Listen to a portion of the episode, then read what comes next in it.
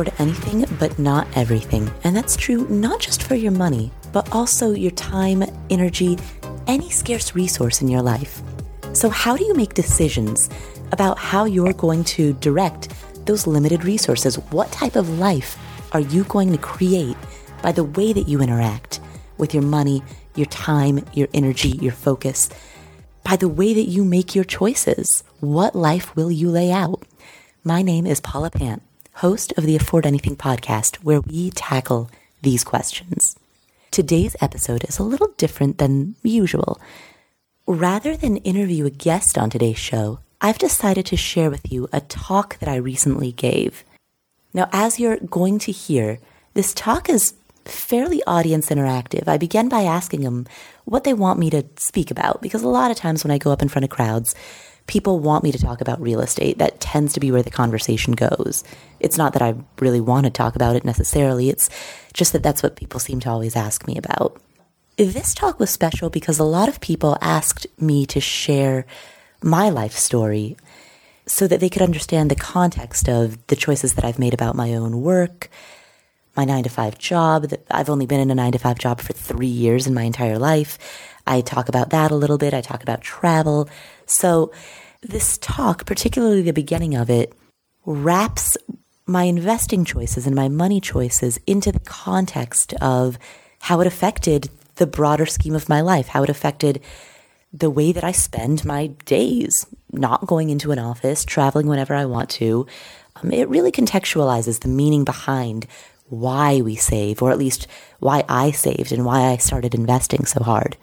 So hopefully you'll get something out of this talk it does veer a lot into real estate. That's just what tends to happen when I'm taking Q&A from the audience, but but I also hope that when you listen to this you are able to put that into a broader context and understand how any investment, whether it's real estate or index funds, how any type of investment can make a huge difference in allowing you to design a lifestyle that's closer to what you want not what society has foisted upon you. So, that said, here's a talk that I recently gave. Enjoy. I guess I'll just start with my life story. It didn't even occur to me to talk about that. My name's Paula, and I was born on a misty October morning. yeah, so I graduated from college in 2005, and like most people, I got a job because I thought that that's what you were supposed to do out, out of college. Now, I guess I'll take this, I'll dial this back a little bit. When I was in school, I really wanted to travel, and I looked at study abroad programs, and they were obscenely expensive. Like studying abroad, I, w- I went to the University of Colorado Boulder, and to study abroad anywhere in the world was like 15 grand for a semester. I wasn't going to pay for that. And so, all through my college years, I wanted to travel and figured I couldn't. And I uh, hit this moment of crisis right before graduation where I thought to myself, wow, I'm going to go into the workforce, I'm going to get two weeks of vacation a year, and then I'll be 65 before I ever get to travel. And that just sounded like a death sentence for me.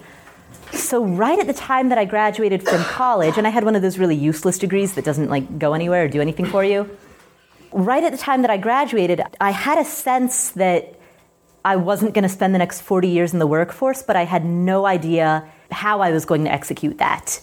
What I wanted to do in the very short term was just go travel. And I thought very much about this whole study abroad issue, and I realized I didn't really want to study, I just wanted to go abroad. so I figured that if I just worked for a few years and saved up a bunch of money, I could then just quit and like live on my savings and, and go run around. I didn't know anything about investing. I didn't know anything about financial independence. I didn't know any of those concepts. My idea was just to work for a few years, quit, live on my savings, travel, do that until I run out of money, then go find a job again. And that's more or less exactly what I did from 2005 until 2008. 2005, I graduated, and 05 to 08 was the only time I've ever had full time W 2 employment. I worked for a very, very small newspaper. My starting salary was $21,000 a year. is in 2005 dollars. That's I actually ran the uh, inflation calculator on it. I think it's like 24,600 in today's dollars. Over the 3 years that I was there, I had a couple of like one big promotion that got me to a salary of $31,000. And so that was my salary at the time that I quit my job in in 08. While I was there, I started meeting freelance journalists. And that was a concept I had never heard of before. I had no idea that it was possible to earn money outside of W 2 employment. And so I started freelancing on the side during the evenings and weekends. And that paid a lot better than like at an hourly rate. I was like, this is amazing. I'm making the equivalent of like 21,000 a year. If at, divided by 2,000 working hours a year, that's $11.50 an hour, which is what I was making when I started. But freelancing, I was making like the equivalent of $50, $100 an hour. And I was like, this is awesome. So I saved all of that money out, outside of taxes and put that all just into a savings account. And after three years, I'd saved the equivalent of one year's salary. I'd saved $25,000. And so I was like, I'm rich! I'm rich! Woo! And then I quit. Um, So, April 2008, I quit my job and flew to Egypt on a one way plane ticket. I'd originally planned on doing it by myself, but then I met that guy. He tagged along, plus one. so, yeah, I traveled for two years. I had no plans of what I was going to do when I came back. And so, 08 to 2010, I was just like being a useless bum and not being, product- not being a productive member of society. It was great. I highly recommend it. And in 2010, I came back to the US and I was like, I really don't want to work for somebody ever again. So I decided to be a full time freelance writer, started saving very aggressively, uh, saving the money that I was making from that. And after like six or nine months or so, Will and I had scraped together enough savings to buy a rental property. And at the time, we didn't really know anything about rentals. We didn't know how to run the math. We didn't know what a cap rate meant. Um, like maybe it's the rate at which you acquire baseball caps. Sounds reasonable. Like we didn't know anything. We just had a hunch, which is really a terrible way to invest. I don't recommend that either. Most things that I've done in my life, I really don't recommend. But that thing we did right. Like we we uh, got somehow we got that first house right. And as as Rich and I were talking about, the biggest obstacle is just buying the first house because that's the scariest part. And once you buy the first one, it's like meth, you just can't stop. the world needs more. M- Never mind. and so, yeah, from there we just escalated and we bought a second and a third and a fourth. And at this point, we have seven units. Everything that we've bought has been a fixer upper. So this is uh, obvious. If you can't tell what that is, you've got some problems. But yes, this is an example of a kitchen before and after. This was our second property. It was a foreclosure. We bought this house for $21,000. Initially, at the time that we bought it, we put 10000 into renovating it to the point where it was just habitable, like getting it rent ready for the first tenant. So we were in it for 31000 We rented it out for, I think right now it rents for somewhere around 825 a month ish. At that time, it might have rented for 750 ballpark, somewhere around there. So the numbers look good. And right now, we're, uh, we're doing another renovation. We're putting another, I don't know, 10 or 15K into it. So, sorry? Oh, uh, all, so all of our houses are in the metro Atlanta area. We lived in metro Atlanta at the time that we started this. About a year and a half ago, we moved to Las Vegas. So now we're managing this remotely. And I give like all of the credit of that to the team that I have out in Atlanta. Like, I've got the world's best contractor. You cannot have him. He is all mine. I've got a great property management company. You can have them, they have more capacity. We just got really, really good people there. And that has been key to everything that we've done is just be a magnet for good people and the rest kind of follows. So yeah, so that's an example of one of our kitchens. All of our properties are single family homes except for one building which is a triplex. The triplex was our first. Uh, so this is an example of a kitchen in the triplex, and for some reason, I don't think I actually pulled the after of that particular kitchen. But this is a different kitchen uh, in a different unit in the same triplex. So this is an example of what after it looks like, I guess. But I mean, basically, I'm just showing you this to illustrate like everything we've bought has been a fixer upper, and a big part of how we have uh, gotten the returns that we've had has been buying things that other people don't want to buy. You know, like primary residents tend to, most of them tend to want homes that are turnkey, that are move in ready. And if you're willing to buy something that needs work, you can often get better deals. If you're willing to buy a short sale, which means you might have to wait like for a lot longer for the bank to approve the sale, a lot of people don't want to wait. Not just primary resident homeowners, but also investors, particularly those like people who flip and who do a lot of volume a lot of them don't want to wait. So if you have a strategy like we do, which is to buy one house a year, which is super manageable, yeah, I have no problem waiting 90 days for a bank to like rubber stamp the sale. And because of that, I can get properties that are 10% cheaper than what Bob next door is buying. Um, so you get that instant, that instant equity at the closing table. Not that it's about equity, it's about cash flow. But here's another example. This is house number four. Uh, and we renovated this recently. We renovated this earlier this year. So we were living in Las Vegas when this renovation happened. This is what it looked like midway through. I suck at taking before photos, so I always end up with a bunch of during photos. And this is what it looks like now. By the way, this is not hardwood. That is porcelain tile that looks like hardwood. Best thing ever. You can get it at Floor and Decor for like nothing. So when we started, we were like really detailed and we made these incredibly detailed plans. So this was the plan for the kitchen remodel in the triplex. Today, these are uh, that was the plan for the renovation that's happening right now. Like as we're here in Ecuador, that house number two is getting remodeled. That was the drawing for that. So we've like chilled out a lot over the years. One thing that we do on the topic of fixer uppers, when we buy a property, so this is kind of a, when you talk about fixing up a property, there's like, that's a really blanket term that could refer to anything. There, is, there are properties that are at the point of just being uninhabitable. They need repair in order to get a certificate of occupancy. And obviously, if you've got a property in that stage, which some of our properties have been in, you've got to fix them up at least to some degree when I consider the price of a property, I think about the purchase price plus the amount of money that it's going to take to get it to viable. And by viable, I mean it may not necessarily be performing at its highest and best, but it's at least rent ready for the first tenant. And so when we buy a property, we get it depending on like how much cash we have. We've renovated, we've bought with loans, but we've always renovated with cash. We renovate to like we'll renovate to the point where it's viable get a tenant in there, rent it out for a few years, and then when we're in a better cash position, then during a turnover, this is exactly what's happening with uh, house number two right now. During a turnover, we then will take that property from viable to optimal, which means that at that point, it's renovated to the point where it's at the top of it of what it could get in that market.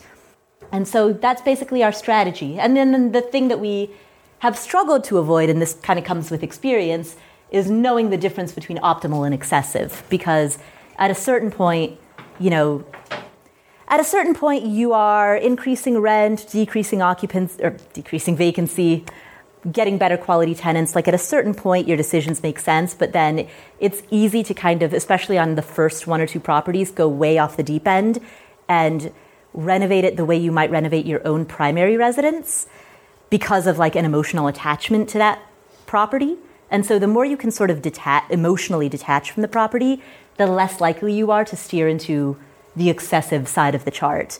And actually, having distance really helps with that. So if you are thinking about investing in a city other than where you live, that distance can help you, I don't know, make more business, make, make decisions as a business rather than as a, and from the framework of a homeowner.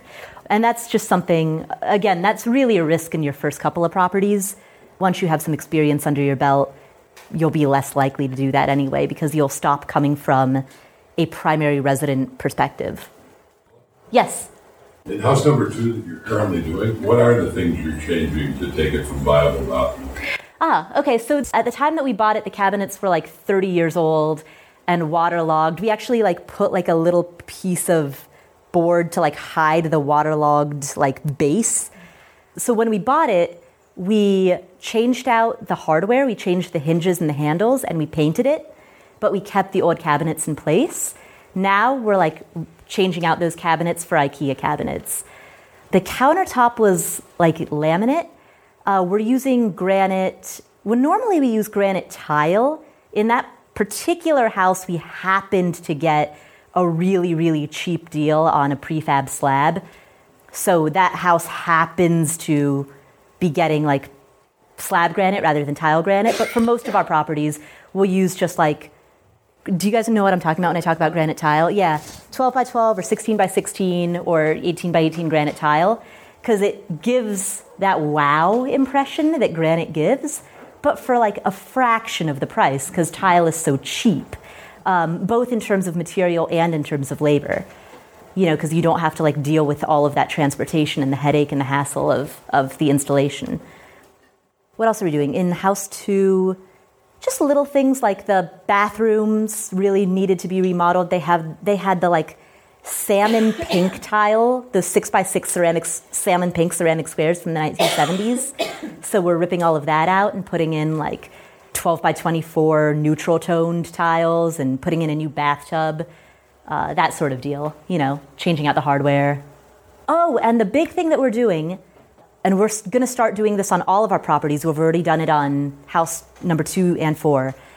Rather than putting in carpet, which has to be replaced every couple of years, we're pulling out all of the carpet from all of our properties and moving them all over to 6 by 36 porcelain tile, the type of tile that looks like hardwood because it has the durability of porcelain tile and and the look of hardwood, and then you don't have to replace it all the freaking time the way you do with carpet. Nor do you have to like fight with your tenants about spills and stains and carpet cleaning and all of that. So, I've heard really good things about rubber vinyl too, but I haven't tried it. Yeah, Do you have that contact for that flooring on your? yeah. Flooranddecor.com. It's not on your blog. Uh, I'm sh- yeah, I mentioned it in one of my blog posts too. Oh yeah, and I've got a link to actually our specific tile on there. It's porcelain. Yeah, yeah, it's a porcelain tile, and it's from a store called Floor and Decor. They're nationwide. Yeah. Do you feel that your contractor has sort of the same vision as you do in terms of the difference between viability, optimal, and excessive, or is that totally at your direction when you get into some of these specific decisions? Uh, it's totally at my direction. Uh, like basically, my contractor doesn't, and I don't. I don't mean this to sound pejorative. I'm going to turn the lights back on, but my contractor doesn't have vision. He does what I tell him to do. But that being said, I've worked with the same guy for so long. At this point, he knows what I want. Like, for example, he knows that I'm not just going for cheap, I'm also going for durability.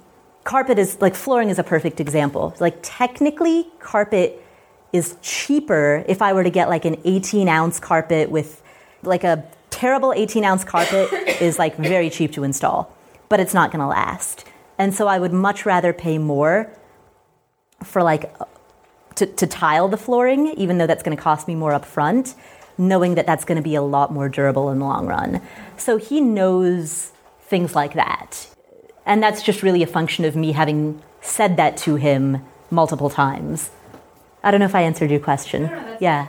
Cool. Do you aim for two percent return from rent? Two percent is the rent that you can get per month. Ah. What you've invested. That's a really good question. So his question was Do you aim for. Well, basically, his question was about the ratio of the cost of a property to what it will rent for.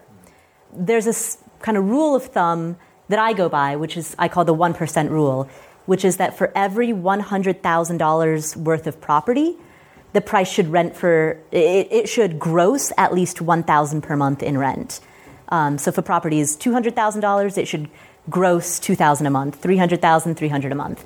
Now there's an, another school of thought that's the 2% rule which is just double that. Every $100000 worth of property should gross at least $2,000 a month in rent. I think that in certain neighborhoods, like Class C, Section 8, you know, like basically when you think of properties, like you know how Vanguard has their risk reward spectrum that they always show you?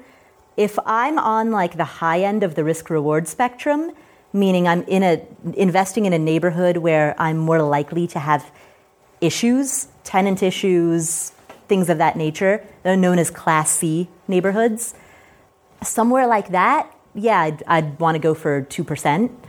Where I tend to invest, because I tend to go for more like Class B, Class B plus type of stuff, there I'm, I'm happy with 1%. So, and that actually reminds me ta da! so I figured I'd just give you these numbers so these are all of our units, and this is what they. This was the initial purchase price, and then these were the upfront repairs. The numbers on the triplex are a little different. Like, just consider a giant asterisk over that because it was. That's a, a whole different long story. But with the others, this is what we initially paid. This is how much we put in it to get it ready for the first tenant, and so this is like the total price that it cost at the end of of all of that to turn it into a rental. And so with the 1% rule, my goal is to make sure that this monthly rent, monthly gross rent, was going to be at least 1% of this number. Because um, when I consider purchase price, I'm using the word purchase to reference both purchase plus upfront repairs to get it viable for the first tenant. Obviously, we've done really well, and that's the rest of the spreadsheet. But that being said, I mean, for every house that you see here, I've looked at thousands of properties that I have not purchased, you know, and I've made offers on I don't even know how many. Uh, I've been under contract many, many times and then backed out. I've paid for many inspections on many properties that I haven't bought, which is really painful because, like, your sunk cost fallacy is like, I just paid $400 for an inspection. I should probably just fork over the other 150,000 for the house. so yes, that's the story that's not in the spreadsheet is all of the properties that I have bypassed on the way to finding these. That's the other thing about rentals is that uh, there are many different approaches to it. And my approach is fairly conservative. You know, I'm I'm not trying to acquire a lot of units my goal from the very beginning was to get myself to the point where I would never be at risk of needing to get a W 2 job. I like never wanted to be in that position. My goal was never to own hundreds of units. I just wanted to create immediate cash flow that would create the ability, like that would create that buffer for me to not have to ever be employed and be in a position where I have two weeks of vacation a year. Yes out of all these total acquisition costs, how much is financed right now? Like, bank gave it to you, and then you're just yeah less of your own money in. Yeah, yeah, totally. So okay, so all of these repairs, with the exception of the triplex, all of these repairs we paid for in cash. This we purchased in cash. This we purchased in cash, and then these three we bought with loans, and we also bought, have this one with loans. So right now, ballpark, I would say that we probably have a 50-50 position in terms of like equity to debt. So, yes. I'm looking at this correctly. Number two is an absurdly good deal. Yeah, you are looking at that correctly. that hit the three percent rule. Yeah, yeah, yeah. That one we got. Yeah, we did well. Can you explain how you got that? I, am awesome. um, so that one actually came about I'll tell the lovely story of like marketing and networking and being open to opportunities, blah, blah, blah, blah, blah. Really, it came about through the blog. This woman emailed me and she was like, Hey, I'm a foreclosure agent. I live in your city. Do you want to go get lunch? And I was like, Sure. And she was a foreclosure agent who represented Wells Fargo. And so she, her job was to represent properties that were owned by Wells Fargo. And she herself was not allowed to buy any of these properties. It would have been a conflict of interest. But we stayed in touch we became friends. We went out to dinner like every now and again. One day she contacted me and she said, Hey, this property has been under contract forever. The paperwork is finally approved. and this thing can close very soon. The buyer has gotten sick of waiting, so the buyer has walked. I don't want to go through all the paperwork of relisting it. If you can produce cash, it's yours. And so that night, like I, as soon as I hung up the phone, Will and I went to the property, looked around, put it under contract like the next day. So really, like that came about just by by I guess by networking is I mean I as much as I hate that term. And I think really the, the reason that she contacted me as opposed to anybody else is because I was very specific about saying, I'm looking for a three bed, two bath, single family home in the 30034 zip code. I was really specific about that narrow search criteria. And so when something like that came up, she thought of me immediately. Did you already have an idea that the price could be that low? Like, or was it already priced? Yeah, so the three, I mean, even to this day, the 3034 zip code is like my favorite zip code. um, so yeah, I knew that houses there were a very, very good deal. Uh, and I mean, yeah, this one was like exceptionally good, but I mean, if that hadn't happened, if I had bought like an ML, uh, just a property off the MLS, the next door neighbor's house, probably would have been like $41,000. So yeah, it was a good deal, but even if this number was 41,000 instead of 21 and this final number was 51,000, you know, we're still talking 2% rule. So I knew that that existed in that neighborhood, and that was why whenever I talk to people like just introducing myself to anybody, I was like, "Hi, my name's Paula. I'm interested in the 3034 zip code. If you know anything, let me know." And uh, so that was why, like, when people saw stuff there, they thought of me. Yes. I'm guessing that you've been doing this for less than seven years. So you have about half of your equity paid off and half of it is financed, you said. Ballpark, yeah. yeah. I mean, uh, but across all of them. Okay. Yeah. So is it safe to assume that you didn't pay cash for those properties out of profit on the other properties? You mean, there must have been an influx of other income that Yeah. you invest in those. Yeah, yeah. Uh, Will and I were both very aggressive savers. So from 2010, which is when we came back to the US, through all of this, we saved about half of our income and just we threw everything. I mean, we have 401ks and IRAs and HSAs, but other than that, like we just we threw everything we had at buying real estate, buying and fixing real estate. Yeah. Ultimately, that helps your, your cash flow at the end of the day, having Yeah. ones that were bought with that. And that's a lead into the next slide cash flow. So, this is I, um, about a year ago, I, fin- I started publicly disclosing the cash flow that we get from all of the properties combined, as well as the amount of time that we spend on it. And so I realize I've topped the chart with like the loser. wow, that looks terrible. But this is how we've done. This, this is basically our performance from October 2015 through July of 2016. Uh, again, this is across all of our properties. And this is a, just a straight up cash flow report, which is why, you know, like if there's a month where we don't have any particular heavy repairs or maintenance issues, like that's going to be a fat month. And if there's a month when we're renovating a property, that's going to look like that. It's going to be deep in the red. So, you know, this is not a report that makes predictions about how much we're going to spend on capex over the next 20 years and, you know, averages that out. Like, this is just straight up what hit our bank account and what got taken out of our bank account in cash every month, as well as how much time uh, Will and I combined spend on the properties, on property investing. But this doesn't involve your loan payments Uh, it does, yes. does. This is everything. after repairs and loan payments. Yes. And whatever. It's after everything, after mortgage, uh, after principal, interest, taxes, insurance, uh, repairs, maintenance, management. Um, vacancies obviously would affect the top line. So uh, basically, the gross revenue, top line revenue, tends to be around 10,000 per month. And then the amount of cash that that we pocket at the end of all of that after paying all of our costs ends up being what you see here.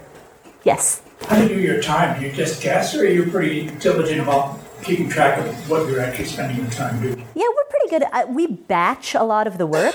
So it's like if I sit down and uh, log into our accounting program and look over all of the receipts and do all of that, like that's going to be 40 minutes in one chunk of me like going over all of the documents, you know, so that's like easy to do.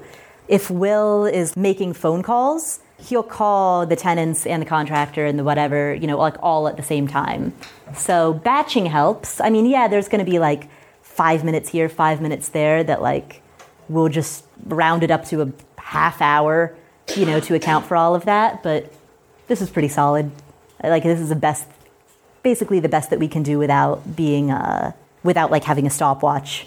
Have you ever um, looked at what the opportunity cost of the money that you have in equity is, like relative to the market, and then how your numbers would fare relative to that? Nope. Never did. what I would say, so here's some like broad rules of thumb that I use. With the market, when you look at the, the price of a stock is asset value, like the increase in the asset valuation as well as the dividend that it pays out. And those two together combined make up the total return, which will be seven, eight, nine, whatever percent it is. The same is true. I mean, leverage kind of complicates it, but if you were to just take that complication out by assuming that you're looking at an unleveraged property, then the total return on that property would be like the net operating income, which is the same thing as your unleveraged cash flow, plus any increase in the price of the home. Now, I don't like to make any, I, like my, I, my phrasing is like appreciation is speculation. So I don't like to make any guesses about property appreciation. Like, I don't want my strategy to be based on that whatsoever. So, in my model, my mental model, the property is going to keep pace with inflation and nothing more. Because historically, that's what the majority of homes in the United States have done. And so, if a house appreciates at about 3%, which is the rate of inflation, and if it produces unleveraged net operating income of about 6%, so a, a 6% cap rate, then the total return there is 9%, which is about what you would get doing well in like a total stock market index fund. So as long as I am getting a 6 cap, a 6% cap rate, then I'm happy and I'll buy that deal all day long. So I guess to that extent, I guess I have I haven't literally like looked at the equity in my home compared to what happened between 2011 and today. But if I entered the market at, for this house and you know like I haven't got broken it down to that granular of a level, but I have put a rule in place that I need the equivalent of a 6% dividend payout plus 3% in appreciation, so a 9% total return for me to put my money into a house. And there are some investors who will who would argue with me about that. Probably most investors would argue with me about that because there are a lot of investors who uh, who will make the argument that if you put less of your money into a deal, your cash on cash return is higher, which is true. But again, my just my my philosophy tends to be much more conservative, and I like to analyze houses as though I were buying them in cash because another one of my rules, in addition to appreciation of speculation, another rule is if you wouldn't buy it with cash, don't buy it with a loan. Don't be reliant on debt to make a bad deal good. Mm-hmm. So, Paula, why one house a year? Why not two houses a year? Because I'm lazy. Yeah. hey, have you ever wanted to talk to a financial advisor just to ask like one question, maybe two? Well, guess what? NerdWallet has this cool new app that lets you have one-on-one conversations with financial advisors through your phone, and it's available at no cost to you. You can chat with an advisor about anything related to money, such as retirement, investing, insurance, debt, all things money related. And you'll get personalized one on one advice. Check it out at no cost to you by going to nerd.me slash Paula. That's nerd.me slash Paula, P A U L A.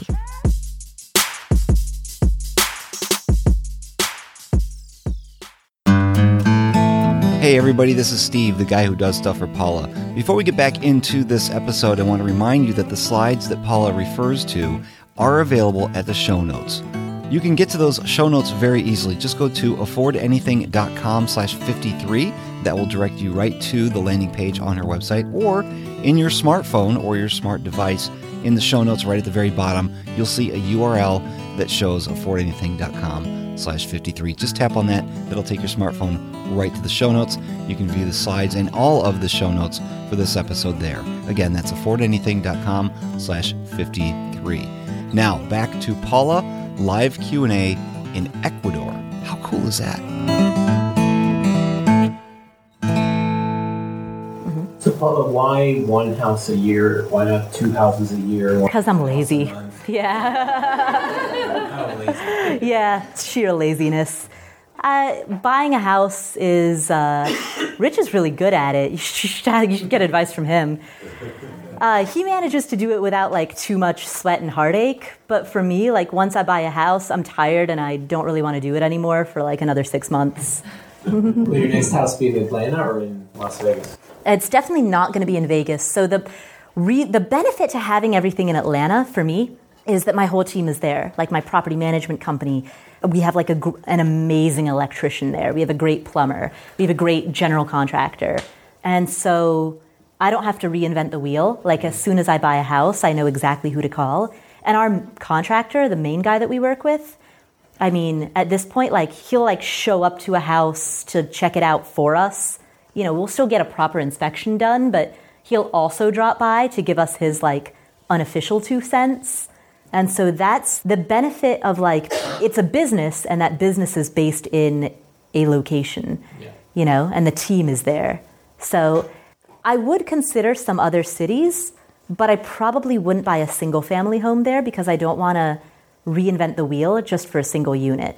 If I went into another city, I'd want to buy like at least a fourplex or maybe a, a few fourplexes just so that I could like if I'm going to go through the trouble of reinventing the wheel, I want I want it to be worth it. I want it to be worth my time. Yes. Are you going to cap your acquisitions at any point? Every house that I buy, I always say is going to be the last. And then I go for six or eight or nine months, and then I'm like, yeah, maybe just one more. So, again, with the meth analogy, it's like, you know, you're like, ah, no, I'm done. One more. So, I guess that's a, another way of saying I don't know. But I mean, at this point, I'm not in any hurry to buy anymore because I'm happy with the cash flow that we're getting.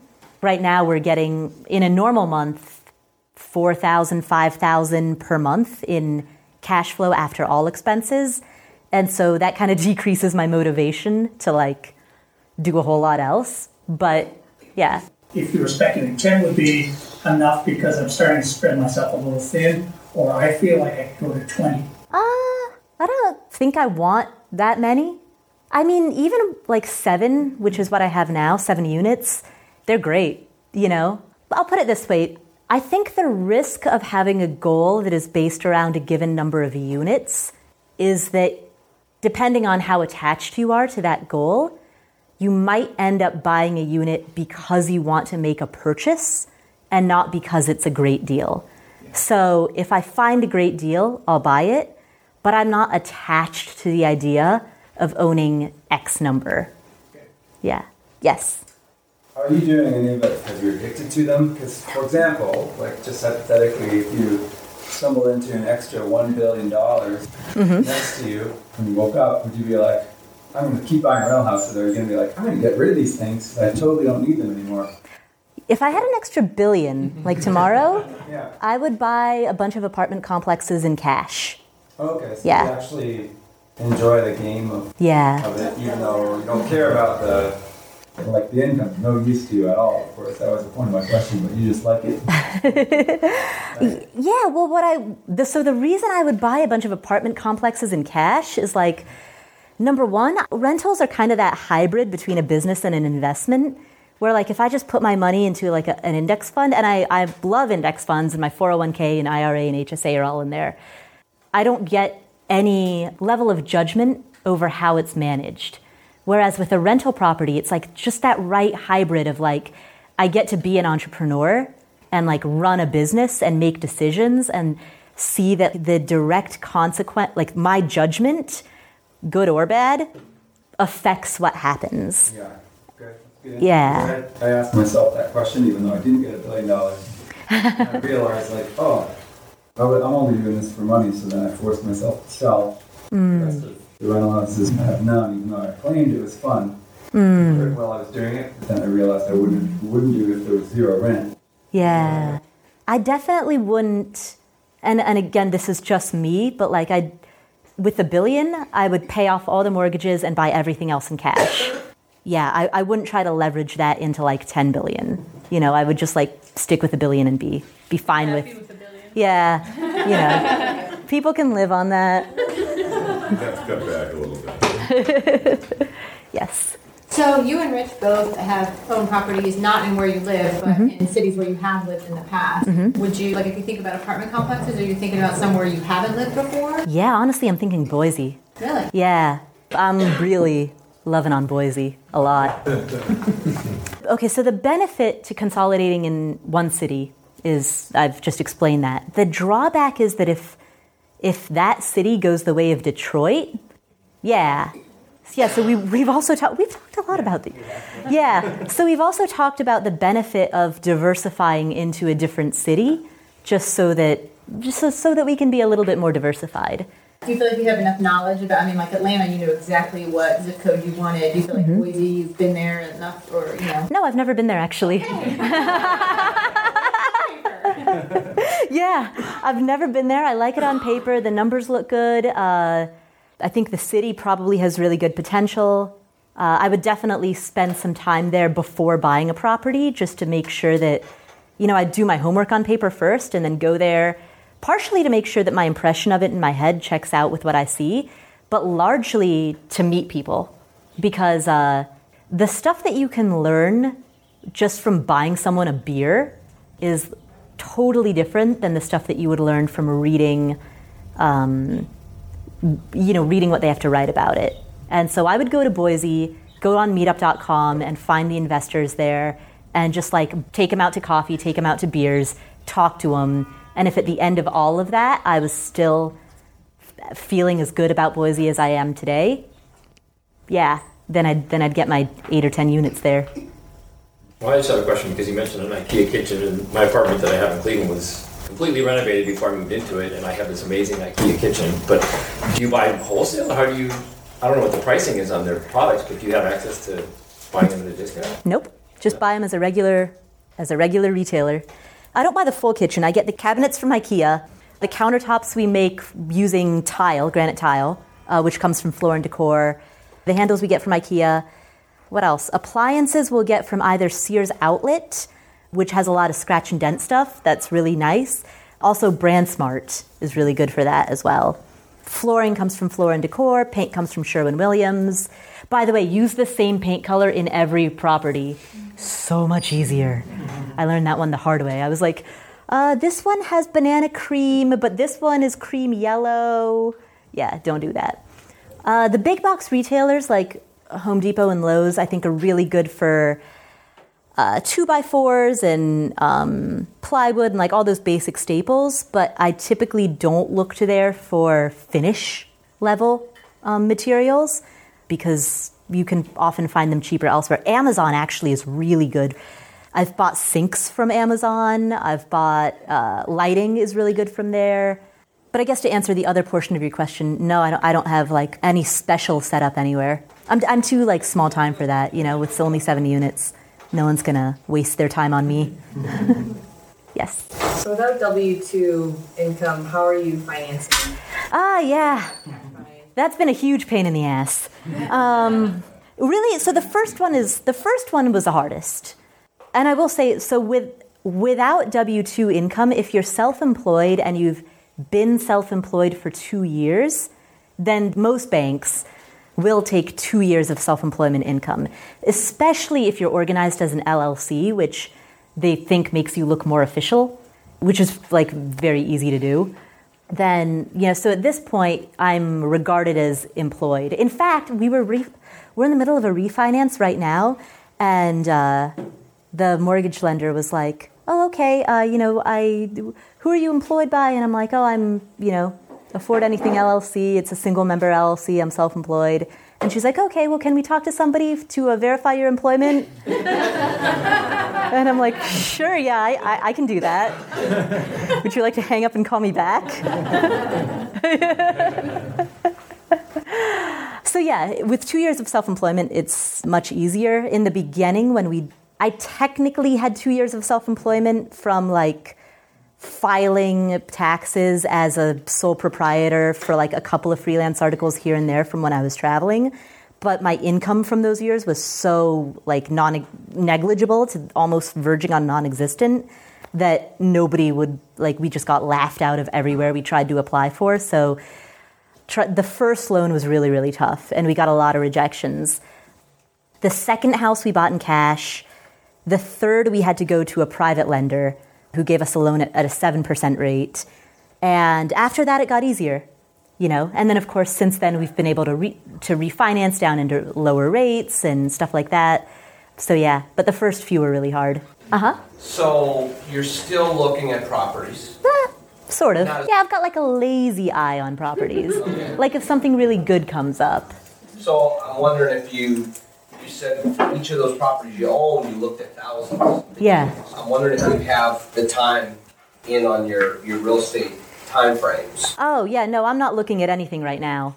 Goes back to Rich's question. If I'm like gonna aggressively look for a property, that's gonna be a full time job. Because to buy a property, to buy the right property, takes a lot of time. Uh, fortunately, you only have to do it once and then you just hold it forever, or at least that's what I do. But I haven't looked for anything because I'm lazy and I don't really care that much to, about like growing the portfolio anymore. Um, so yeah, You have other business interests. yeah, yeah, exactly. Like I started a podcast in February, you know, and that's like a, there's a learning curve with podcasting that, you know, it gets easier over time, but when you're first starting out, you're like, what's a microphone and how do I upload things? So I've been like working on that and I'm building a course and I can't do everything. Like I, I'm like I can do anything but not everything. and that's the thing is like I think because I talk about real estate a lot, people seem to think that that's like my primary business interest. But really, uh, I spend more time talking about it than I spend actually on it. I'm like far more interested in learning about how to like host really good interviews, host really good podcast interviews. I suppose. I mean, obviously, you have the knowledge to acquire and the ability to acquire houses Mhm. much quicker. You said the main reason is because you're lazy. Do you have any issues with being highly leveraged to have houses quickly? Like, would you buy 12 a year because you get rich faster? Yeah, yeah, okay, that's a good question. No, I don't want to be high leverage. So that is another reason that I purposely took a route. I take a route of grow slow. Is uh, I'm not totally I like I'm not a Dave Ramsey about it, but I'm leverage resistant. I mean, that being said, like right now, I could buy a cheap house in cash. I could I could buy like a hundred thousand dollar house in cash right now. But am I gonna spend a whole bunch of time like? if I'm going to be at a computer for 20 or 30 hours a week or 40 hours a week, like, do I want to spend that time at that computer on HUD Home Store, like looking at what's available on auction? Or do I want to spend that time planning out the next podcast? I can do one of the two. Yeah. Can I jump topics and ask from your two years of travel, is Uh-huh. there any like pearls of wisdom that you have or any things that you would share with us for anybody who's considering doing slow travel down the road or fast travel or whatever you do? Yeah, so I did slow travel and that was great. I would go somewhere and stay there for like a month, or at least for like several weeks, depending on where I was. What was really nice about that was that I was not so much being a tourist as I was just like living my life in a different backdrop. And so, like, I think the benefit to that, yeah, it's cheaper because you're not like in transit as, as often. But the bigger benefit, really, in addition to it being cheaper, is that like you meet people, and I think meeting people is like the biggest uh, benefit of travel. I guess like it, it's the biggest thing that I took away from it. Like when I think about going to Egypt, yeah, the Sphinx was great, but like those really weird kids that I met in Alexandria who had the like funny ring lip piercing, you know, like the afternoon that I spent with them, that's the thing that I remember when I think about that trip. So I don't know if that answered your question or not. I guess. favorite place from your travels? Like, Yeah, a lot of people ask me that. Um, favorite place, it depends on what category. Favorite secluded beach would be off the coast of Flores in Indonesia, Seraya Island or Kanawa Island, either of those two. Favorite party beach would be like pretty much anywhere in Thailand. Favorite for like biking around temples would be uh, Bagan in Burma, like Myanmar. Amazing. I, that's high on my list of places to go back to. Actually, all of Myanmar, if you can go there for Water Festival, that was one of my favorite experiences.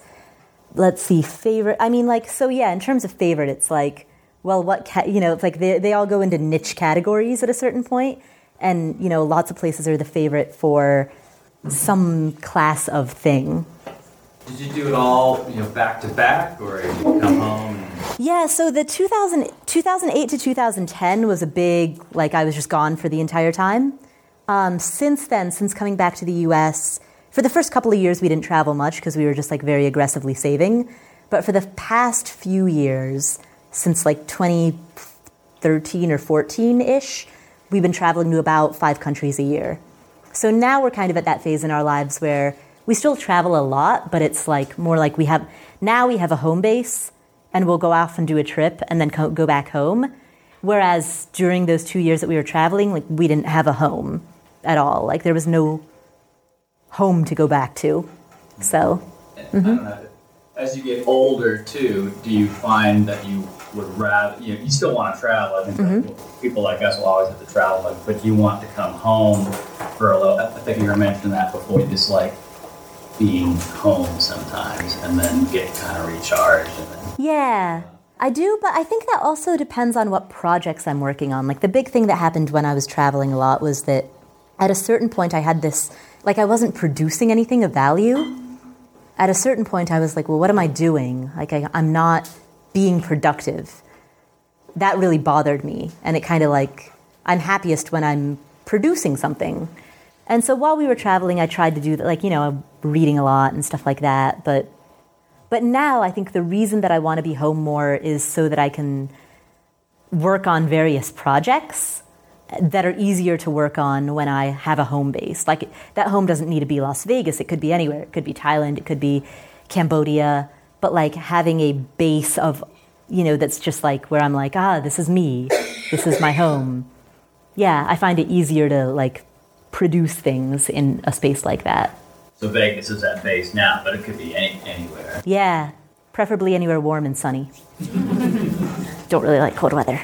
Paula, do you guys take advantage of the, uh, like the Points Guy type deals with your credit cards, making sure you're getting as much free travel as you can? Or? Not really. I'm like very, very light. Like I open like one credit card a year. So I dabble at the very, very outskirts of that. But yeah, I'm not deep into it.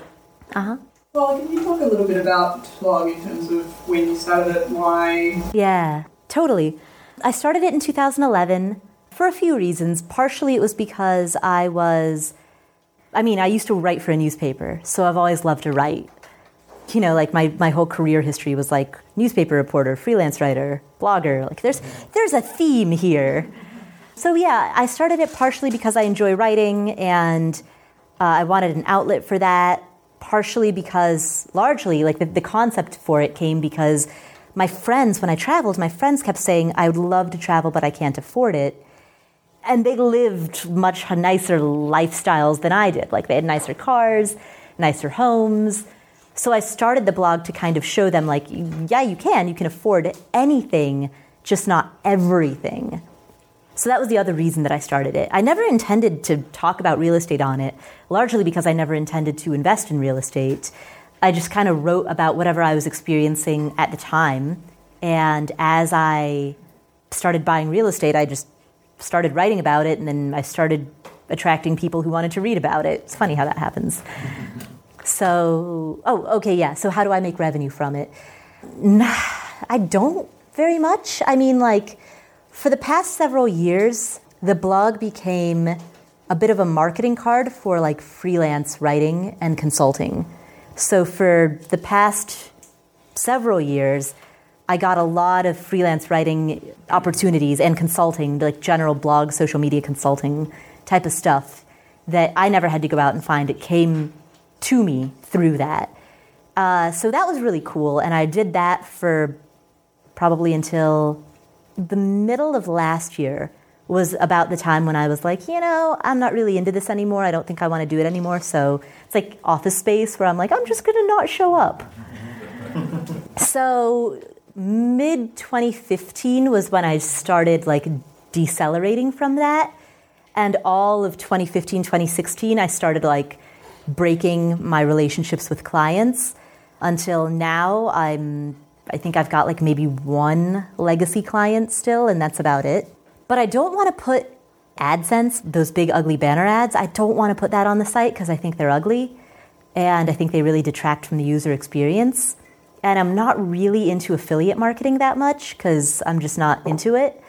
So uh, the big way that I plan to monetize it, hopefully in 2017, would be through a course that I'm creating right now that's currently in beta.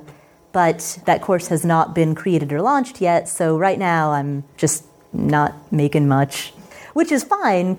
That's the benefit of having the rental properties is like I can do that and I don't really care and there's not like a big fire under my butt to like bring in short-term revenue because I know that I'll be fine. And that's really the point of the rentals my passion isn't rental. Like, my passion is not real estate. Real estate is just a tool that allows me to do other things that I think are more interesting. Yes. Can you expand a little bit on why you're not into the affiliate uh, idea? I, I, mean, for mm. instance, like Cozy, mm-hmm. you do recommend them, you do believe in them.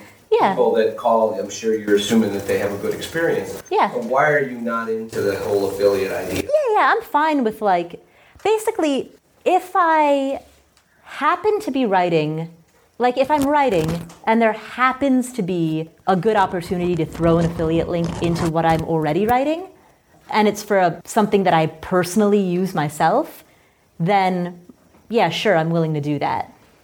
But the people who make really good, like very, very good affiliate revenue are often people who will, uh, most of them are often people who will decide what to write about based on affiliate opportunities.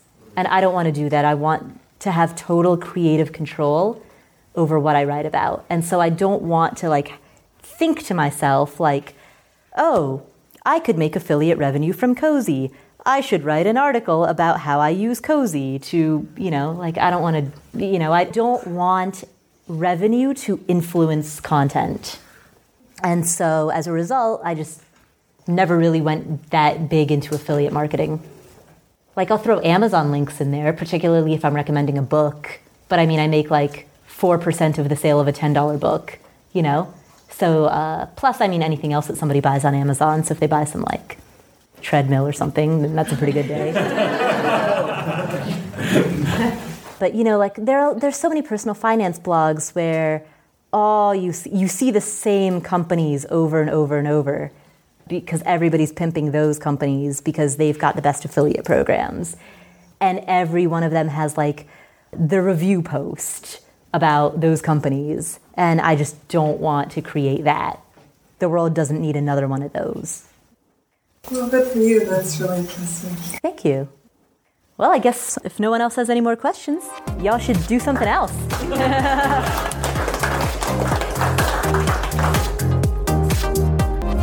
Well, I'd love to wrap up by going over some of the main points, the main takeaways that we could get from what we just heard.